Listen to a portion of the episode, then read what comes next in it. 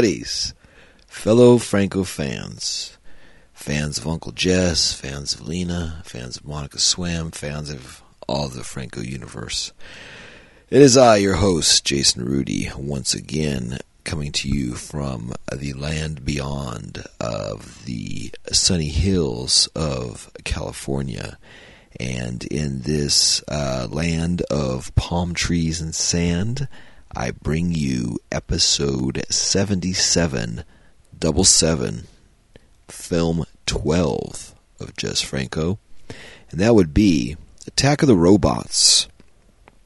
It's a Spain and France uh, co production, 1965 of that. Uh, let's see. The yeah, we're off and running. Uh, original theatrical title in country of origin: uh, Cards Face Up uh, in Spain, and it uh, translates to Cartas Boca Arriba. Um, or actually, yeah, Cartas Boca Arriba. Tito Santana used to always say, if you're a wrestling fan. Uh, also, the French theatrical title, which I have a copy of that as well, is uh, titled Cards on the Table. Um, yeah, so um, go through all this and we'll go over the Blu ray and all that good stuff. Uh, yeah, Cartes sur Table, French theatrical. Alternative titles for this. Um, let's see.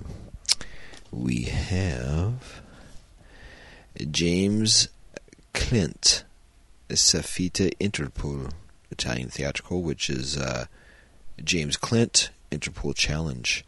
Uh, of course, cards on the table, German one as well. Kartin auf den Tisch.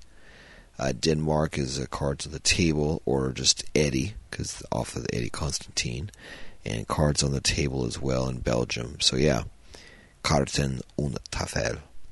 Uh, production companies on this Hesperia Films out of Madrid, Speva Films out of Paris, and Cinelance out of Paris.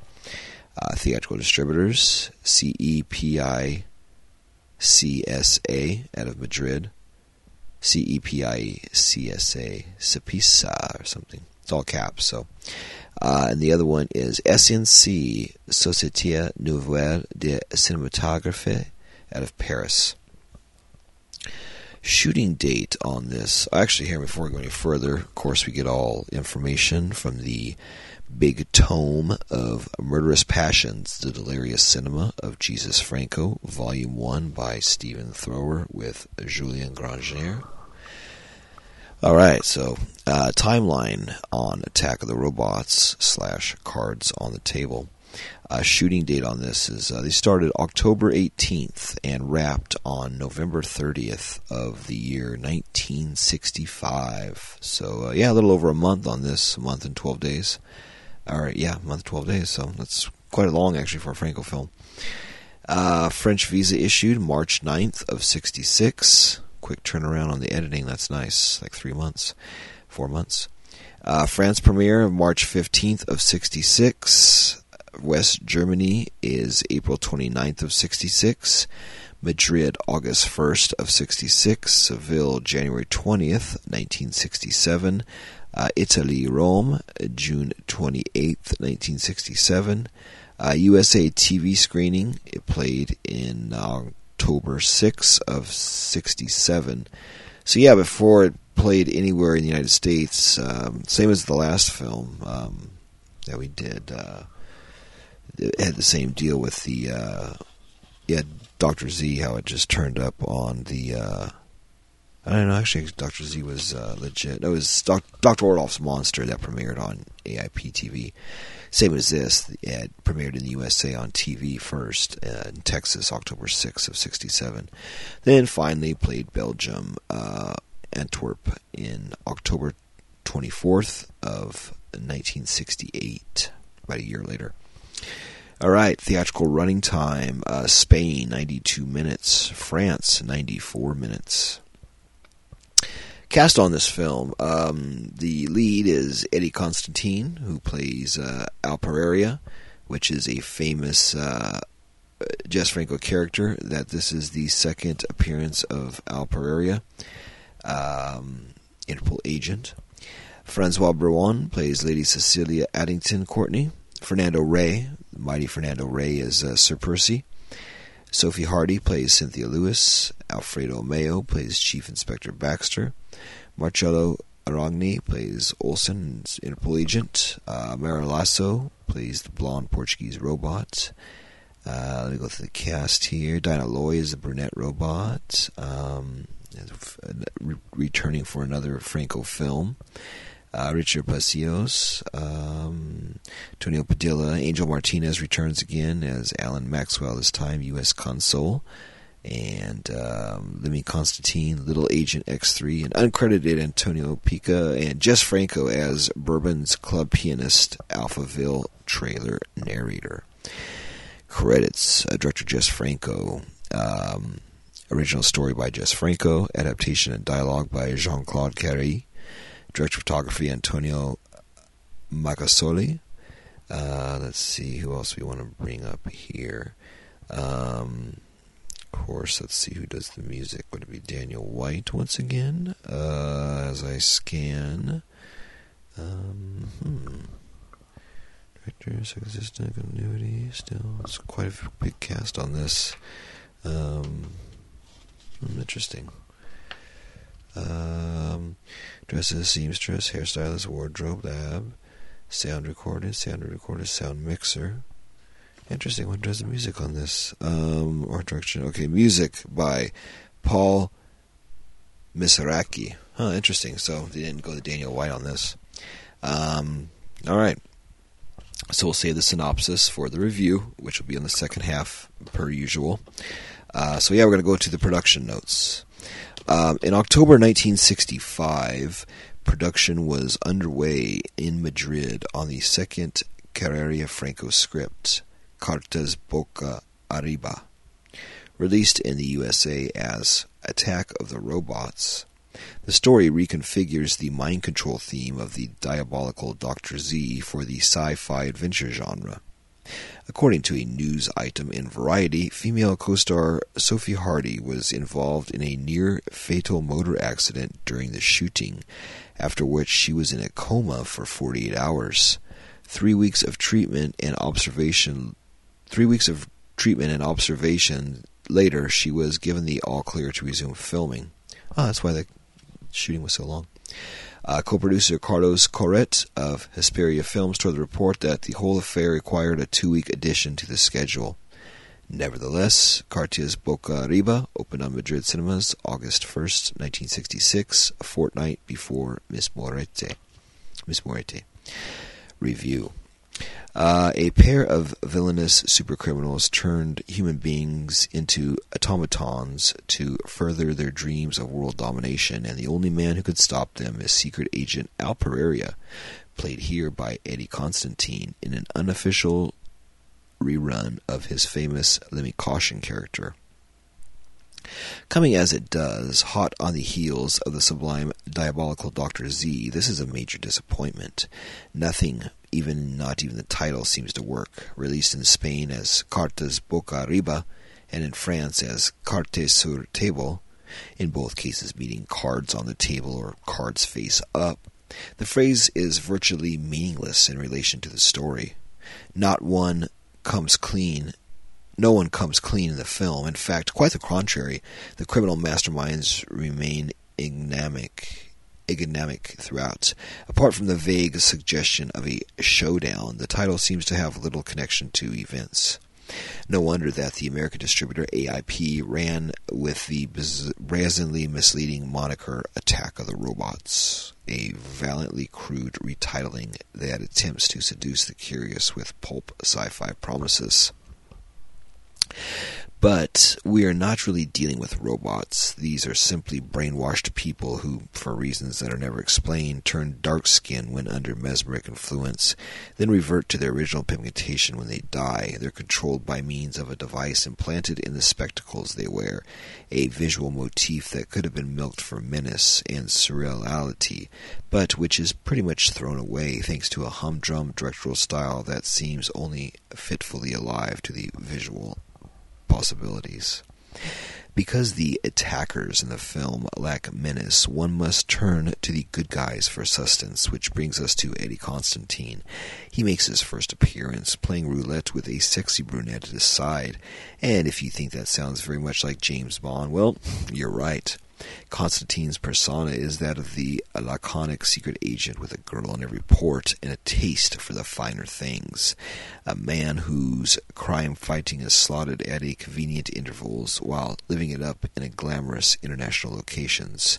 But the riches, rictus of irony with which Constantine mugs through the action soon grows tiresome, and you long for the character to meet his match, instead of strolling so casually through the various threats and contrivances. He never seems to be in any real danger, and the game we're watching has no teeth, and we're left wondering why we should care if the character fails or succeeds. Wow. Attack of the Robots has moments of frivolous panache, but mostly there's a sort of clumsiness, as if the production is trying to catch a butterfly in an iron fist. It's rudimentary as a comic strip adventure and lacks the witty scripts that could have kept things afloat. Instead, we have a combination of hectic action and plodding longerous, which drawn out dialogue scenes that suck energy out of the story. The humor is surprisingly broad, based around slapstick and farcical situations. Uh, da, da, da, Let's kind of skip over some of this. Every now and then, a scene achieves the sublime silliness required. Um, the principal villains are neither interesting nor credible, despite being played by two very capable actors, uh, Francois Brion and Fernando Rey. Brion at least gets to slap unprotesting robots in the face, generally camping it up as a frosty, man-hating bitch, but Fernando Rey is wasted, given a desperately underwritten role as Brion's lover-come sidekick, Sir Percy. Seems odd to cast a man feted for his work with Buñuel and then fail to give him anything significant to do, but that's Attack of the Robots all over. Too many cast members are left dangling, thrown in the mix with little design or purpose.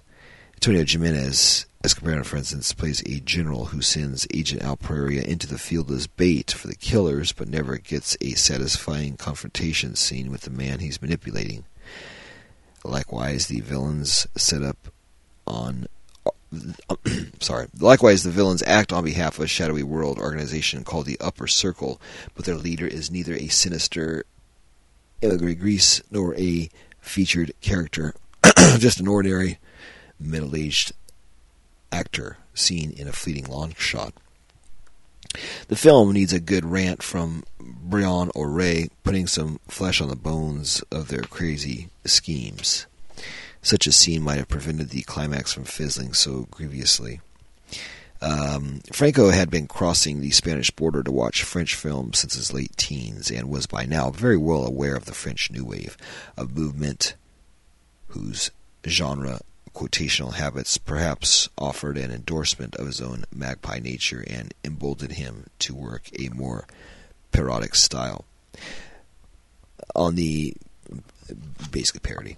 Uh, on the 5th of May 1965, a month or so before the diabolical Dr. Z went before the camera, the New Wave's leading light, Jean Luc Godard, released a quasi pulp sci fi crime story called Alphaville, featuring Eddie Constantine as Lemmy Caution and Howard Vernon as a sinister science. Um, Godard employed the topography of sci-fi, film noir, and detective fiction with knowing irony, drawing these ready-made style templates into new forms. It's surely no accident that Franco's films soon after began to flirt more directly with this same tenac- tendency. Um, Nevertheless, it's worth pointing out that Franco's feature debut, Tenemos 18 Anos, in his parodic musical Vampiros 1930, had already highlighted genre cliches in a stylized, self conscious way. Franco was an ironist with a sardonic eye for genre tropes, but he lacked the commitment to verbal anarchy that would sustain an out-and-out comedy. He's too sophisticated for slapstick alone. Instead, he hunkers or hankers for the witty repartee of classic Hollywood or the urbane banter of the British spy story. Yet, for some reason, perhaps the haste with which the project was written, Attack the Robot scenes unable to sustain the necessary level of invention. Um, seen in the French version, the film has moments of charm, but there's distinctly something missing. I suspect the problem is that we saw Franco cannot really rouse himself for his male heroes as passionately as his females, with the result in the stylistic equivalent of a Gaelic shrug seems imprinted in the film's DNA. Uh, Gallic. Uh, cast and crew. Playing Franco's second Al Pereira after Conrado San Martin in Death Whistles the Blues. Eddie Constantine is the big hitter in the cast, at least from a French point of view. A major movie star in France in the 1950s, he never really struck a chord in the UK. To my eyes, he comes across like Roger Moore's uncle with a bit of Bob Hope thrown in, and bears an unfortunate resemblance to On the Bus's star Reg, Reg Varney. British reference, I guess. Uh, Constantine's young son, named Lemmy, after his father's most successful screen character, has a small role in the film as a boy secret agent and turns up again in uh, the next film, Residence of Spies. Um, the glamorous and energetic Sophie Hardy, who does her best with the underwritten role of ingenue spy Cynthia Lewis, went from spicing up screens with Eddie Constantine to roaming London with Sid James in Three Hats for Lisa. The actress, with oscillated between movies and topless modeling, had previously starred alongside Constantine in Jeff Gordon's Secret Agent. She once complained, producers see nothing but sex appeal. Useless to tell them that I am also a good actress. Our decorator and set decorator, Carlos Viudes, be, here began an association with Franco lasting five films, including Succubus and the two Red Lips films. Assistant director Pierre Lary had recently been Luis Buñuel's assistant on Diary of a Chambermaid and went on to fulfill the same role on Buñuel's Belle de Jour, Tristana, and the Milky Way.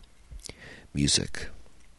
Paul Misraki was fresh from Godard's Alphaville when he scored this film, but the film seems temporarily dry as he trots out a selection of mundane jazz influenced cuts. This was filmed in uh, Estudios Ballesteros in Madrid. Uh, locations the Peñón de Ifach, a huge tooth of limestone rising 332 meters above the shoreline near Calpe, is in the province of Alicante. Features for the first time in Franco's cinema. All right. Being the base for the villainous Cecilia's operation, it could be seen looming in the skyline in countless Franco films in the 1970s and 80s. Yeah, one off off my head that I can always remember is um, the other side of the mirror. You, that that island there in Alicante features prominently in that. And yeah, so many Franco films. You see that big, huge, like rock island sitting in the middle of the ocean or off the ocean. That's that's the place. So very cool. Yeah, that's the uh, Pinon de El Fach, a huge tooth of limestone that's uh, near Calpe in the province of Alicante. So yeah definitely. So yeah, that's cool. That's the first movie that you see that giant, cool area.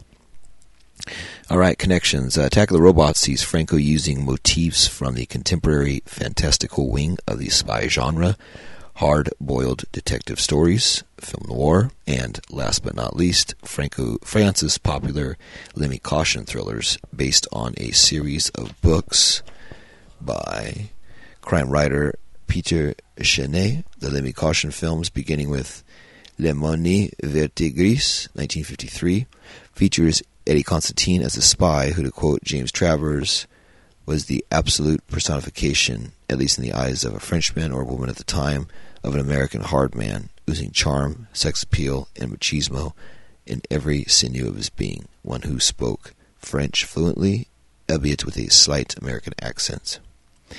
Mind control continues to preoccupy Franco, having already featured in Dr. Orloff's Monster and the diabolical Dr. Z.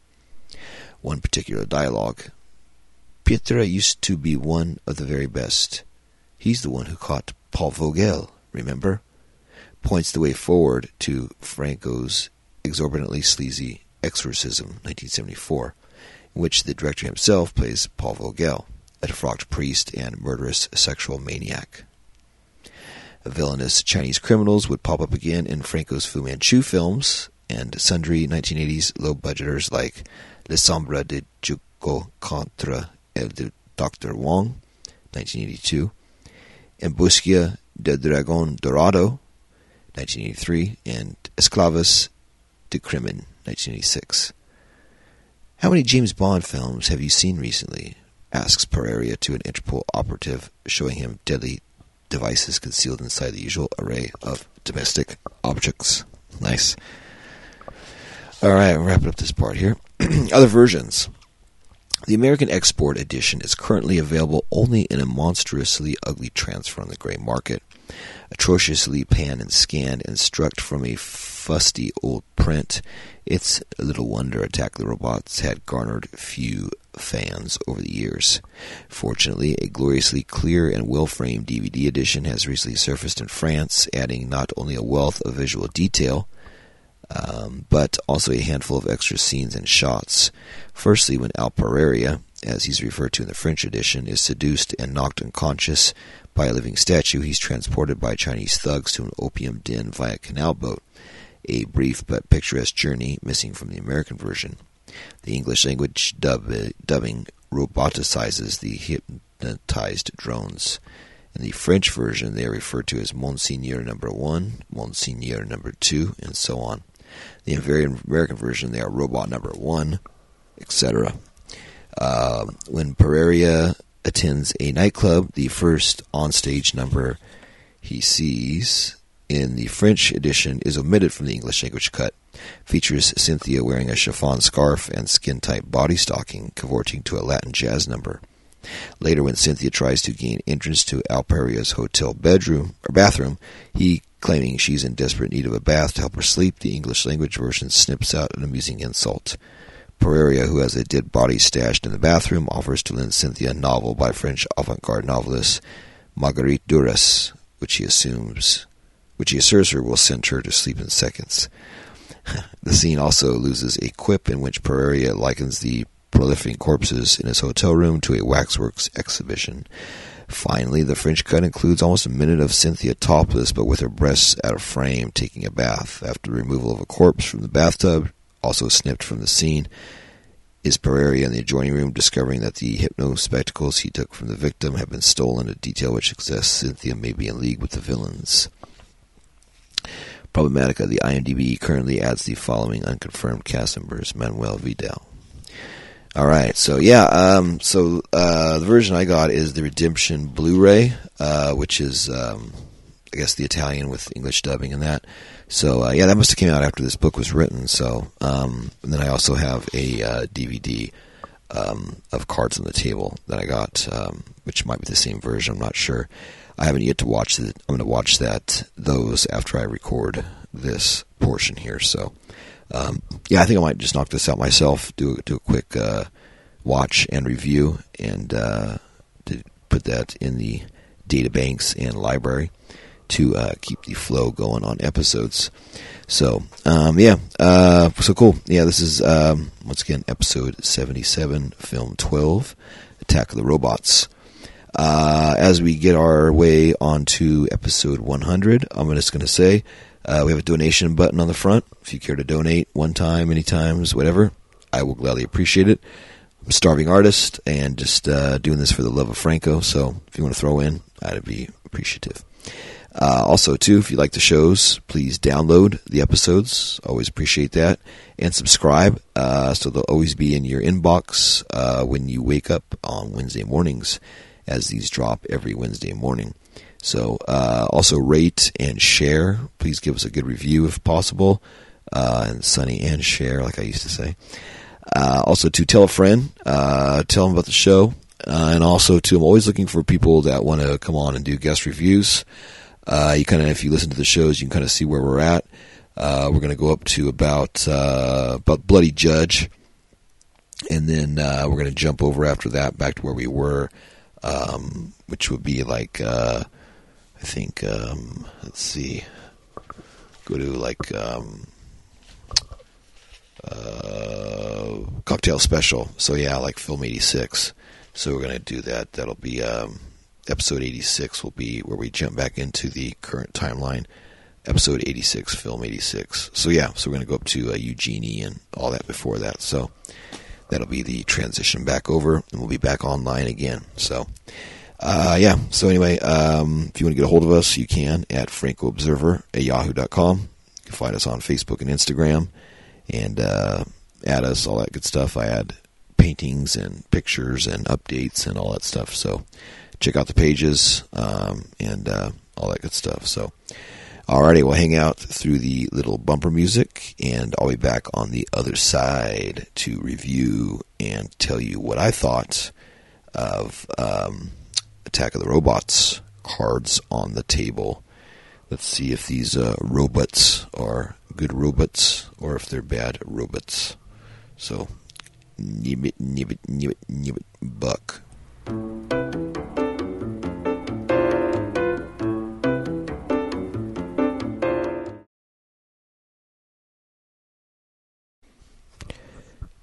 Episode 77 Attack of the Robots review. I'm coming down in three, two, one. Hey, hey, hey, hey, hey, hey, hey, buddies. All right. Welcome once again to the Franco Observer podcast. Thanks for hanging out through the bumper music. Uh, I had just literally got done watching uh, Cards on the Table, aka Attack of the Robots, like eh, maybe five minutes ago. You know what? Uh, I know in the book Murderous Passions, The Delirious Cinema of Jesus Franco, Volume 1 by Mr. Stephen Thrower with Julian Grainger, that, uh, you know, he didn't really put it over that much and uh, he didn't really care for it. But, uh, you know, once again, if I go in with a little bit lowered expectations and kind of read his kind of down on it a little bit first, I always end up liking it a lot better than I thought I would. And this film is another case of that. Uh, you know, it's actually a fun, fucking cool little movie. Um, before I read his uh, synopsis on it, uh, and I go through all my stuff, I just want to say, yeah, it's it's very fun. It's like a little uh, kind of a fun little spy movie, you know, uh, real lighthearted. Um, a lot of in jokes. Eddie Constantine's really good in this. Um, he's a really good actor. I haven't really seen too much of him before. Um, I have Alphaville, Alphaville, and I've always kind of. I mean, I saw it once, or actually, I saw it twice on like VHS years ago. Of course, saying VHS that would automatically mean years ago. So, like, I'm talking like probably in the 1990s. I watched it. So, uh, yeah, I got it on Blu-ray. So I got to pull it out now and check it out and watch it. Um, but yeah, he's really good in this. He's uh, got a good sense of humor. He's a good leading man. Uh, he's got a great face, and uh, being uh, I kind of fit his age range and everything because in this film he says he's in his late forties, or he says he's forty something, which I am, and he says he's about five foot ten and 174 pounds, and that's right about where I am. So that was funny. I'm actually about 178. So, um, but yeah, it was, it's funny. I was digging that. I'm like, hey, it's about me. but uh, yeah, he's really, really good in this. So, all right, uh, let me read the synopsis for this, and uh, I'll tell you uh, all the other stuff about it. All right, synopsis. Um, brainwashed robot like men and women with strange darkened skin. Yeah, that's the thing, too. They're all like in blackface in this, which is really bizarre. And oh, yeah, before I go any further, too, it's an interesting concept, and it actually made me have an interesting idea. Like, this couldn't really be filmed nowadays. Well, it could, but with a different pro, uh, text and everything and uh, statement of it. But um, it's interesting where these people that commit the crimes are identified as black, but then when they're killed and their glasses are taken off, their skin turned to white. So it'd be interesting if they did a movie like that where a mad scientist kidnaps these certain white people and uh, turns them into the robots with black skin, and then the blacks get um, um, accused of the crime when it's really the white people that did it. So they were falsely framed. So I thought, hey, that's an interesting idea. That might be a, a good movie. So, all right, back to this. Uh, from the beginning. Brainwashed robot like men and women with strange darkened skin and identical black framed spectacles are committing assassinations around the world. When captured, they refuse to give up their secrets and often die, reverting to Caucasian skin color as they do so. One time, secret agent Al Pereira is forcibly persuaded out of retirement by his former employers, Interpol, to investigate a spate of disappearances involving people with the rare rhesus zero blood type. A recent kidnapped victim, the musician Yves Barrel, had been spotted in Alicante, so Pereira is sent there as bait for the kidnappers. Before the brainwashers can get a hold of him, he's abducted by the servants of Li Wei, a Chinese crime syndicate boss who is trying to trace the organization behind the robot killings in order to obtain their technology. Very foreshadowing. Uh, it transpires that the mind control technique only works on people with race zero blood, hence the disappearances being investigated by Pereira. The mastermind of this cunning plan is the villainous Lady Cecilia Addington Courtney, who, along with Spitten's sidekick Sir Percy, runs the robot scheme on behalf of the Upper Circle, a shadowy worldwide crime organization. Pereira meets and grows friendly with a English female agent, Cynthia Lewis, but can she be trusted? And who is the fat, aggressive man who keeps trying to punch him whenever they meet? Pereira is attacked by the hypnotized Yves Barrel, who has just murdered Olsen, another Interpol agent on the case. Pereira kills Barrel with a harpoon gun. Suspecting that the glasses worn by the assassin hold some kind of secret, Pereira puts them on, only to find himself mesmeri- mesmerically, mesmerically compelled to return to the villain's base. Imprisoned there, he is spotted by Cynthia, who is also being held. She removes the glasses, thus freeing Pereira from the hypnotic influence. Confronting Lady Cecilia, Pereira seduces her and pre- pretends that he's willing to change sides. Knowing that Sir Percy is watching, the enraged Percy, believing he's being cuckolded, tries to shoot his love rival, but the bullet hits Cecilia. In the ensuing confusion, Cynthia and Pereira make their escape while the secret base blows up around them. And, doesn't say there, and then they get captured by the Chinese syndicate, taken upon a boat, and learn about more things and escape from there. And it all ends up in a big laugh with big splashes and everybody smiling and having a good time while a boat burns and people die. So, yeah, no, it's interesting. You know, Jess Franco was kind of ahead of his time because uh, this was uh, 1965, and he's. I mean, his spoofs were done and, and uh, all the in jokes and stuff, but you know, it's those became a lot popular later on.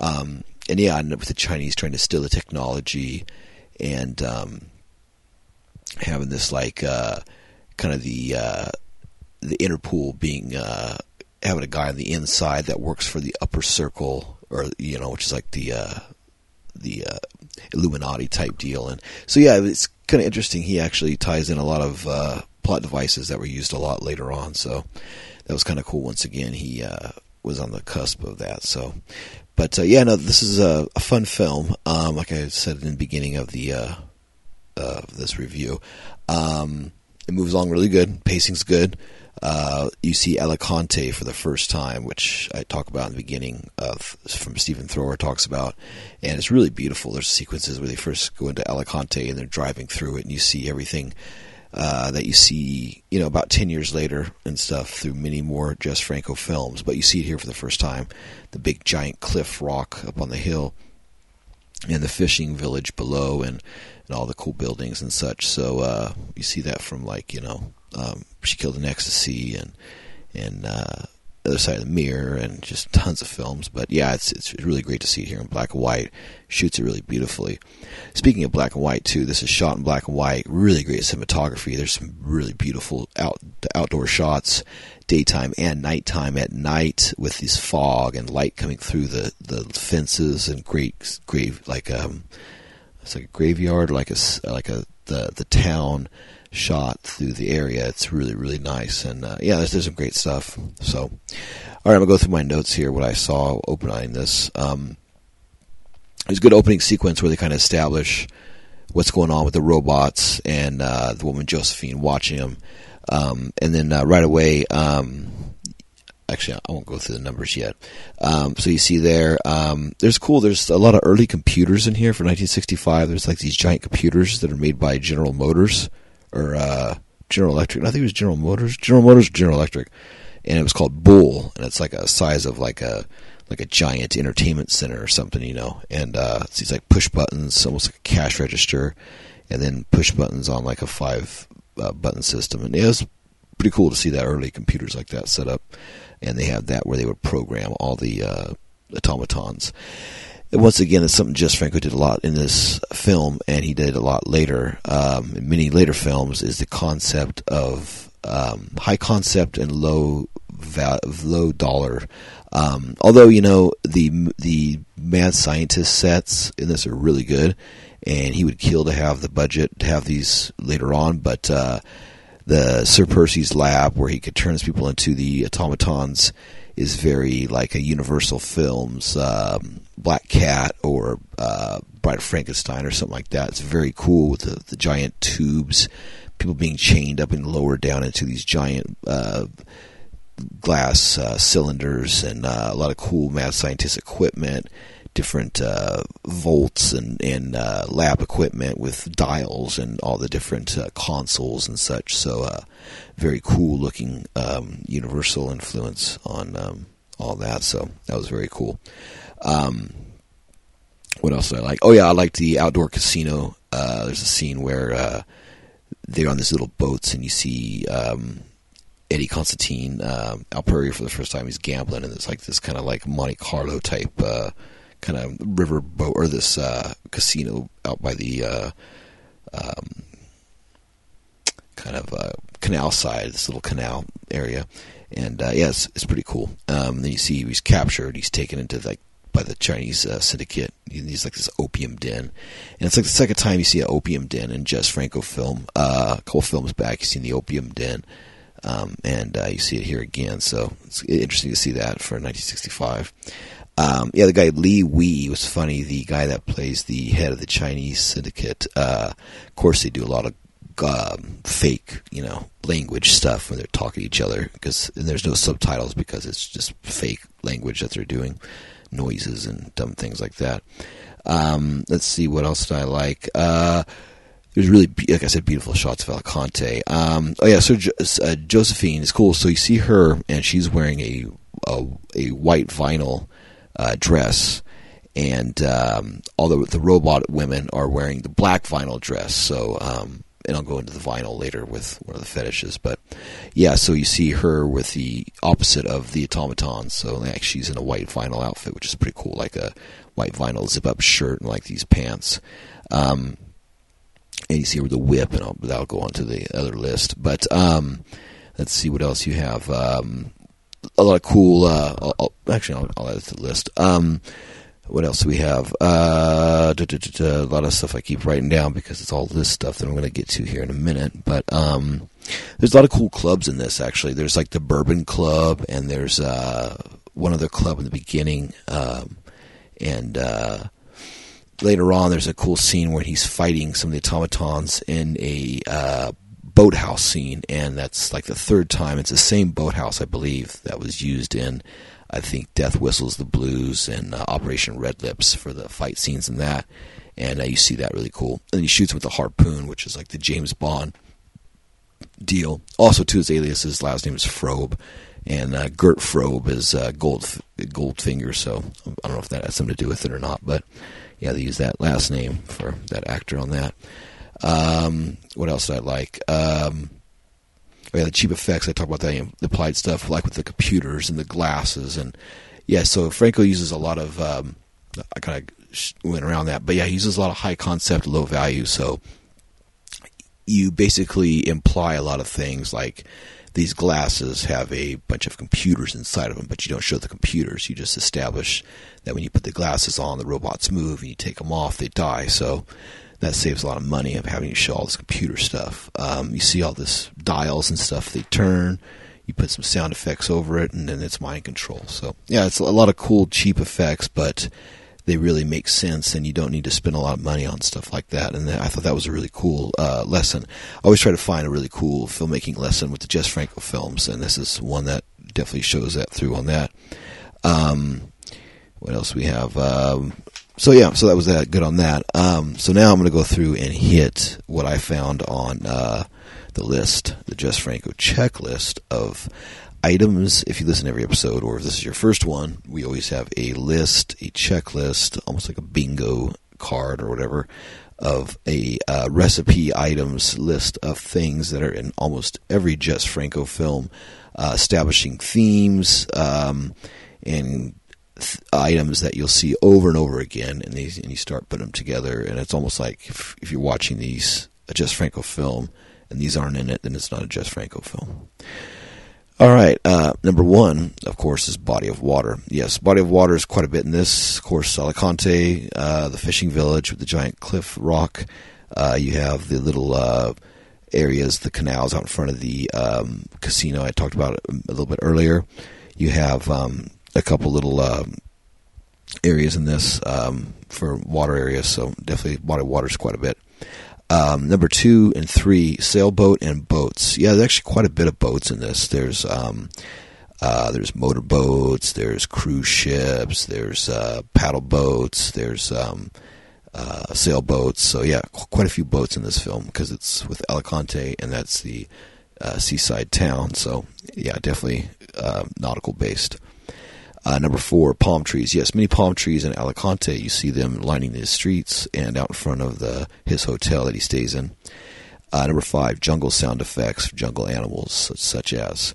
Yes, there's a lion sound effect where he's escaping and uh, the beginning the Chinese uh, syndicate scene, and uh, there's a panel that opens and he acts like he's going to fall down, and you hear a lion roar inside there. We don't see it, of course, but you just hear the sound effect, and he jumps over it and escapes.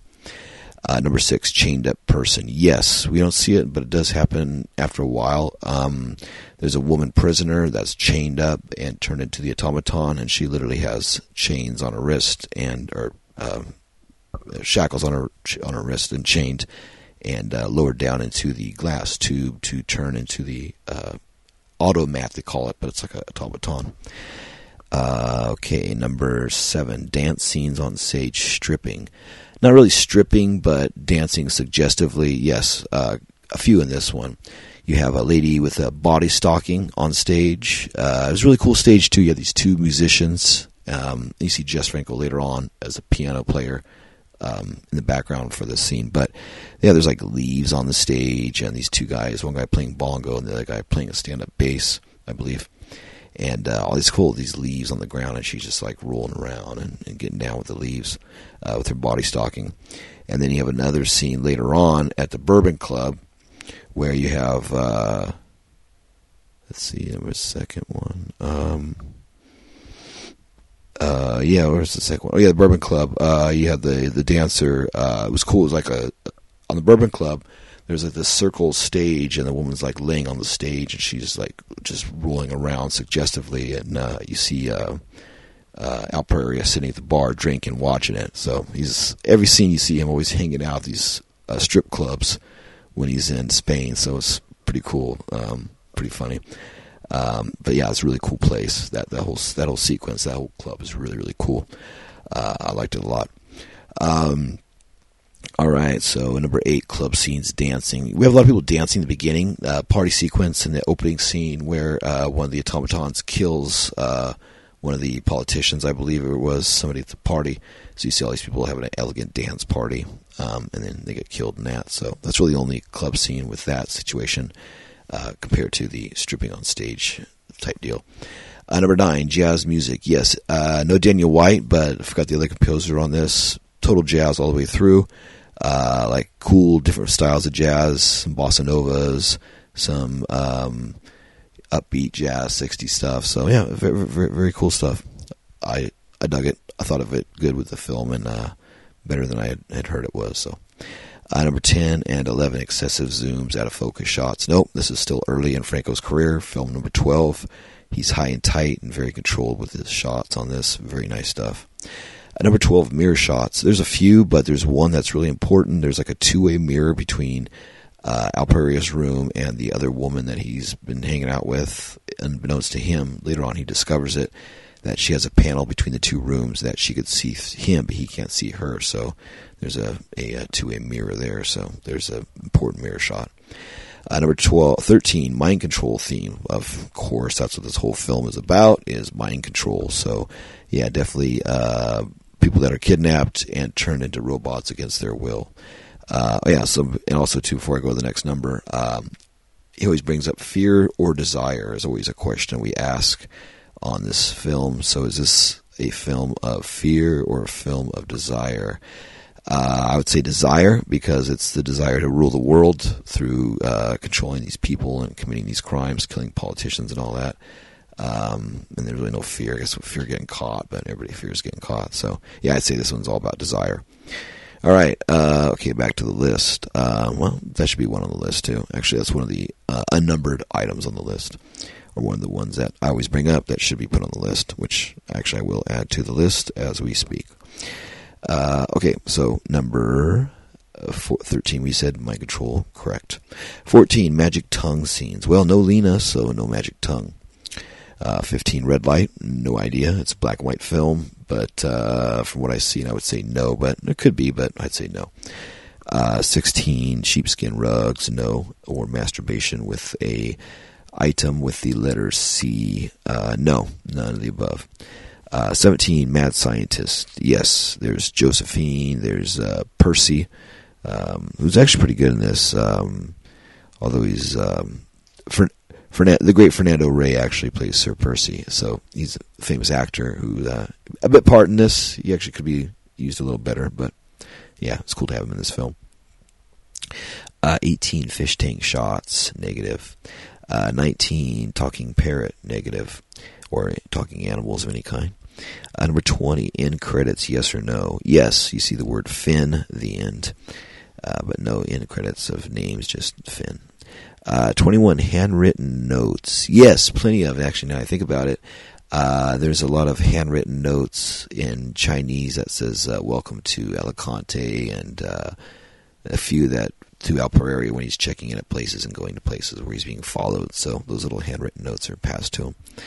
Uh, number 22, Spiral Staircase Shot. Didn't really catch that in this film. I didn't look for it, but I, I didn't catch it. Didn't see any.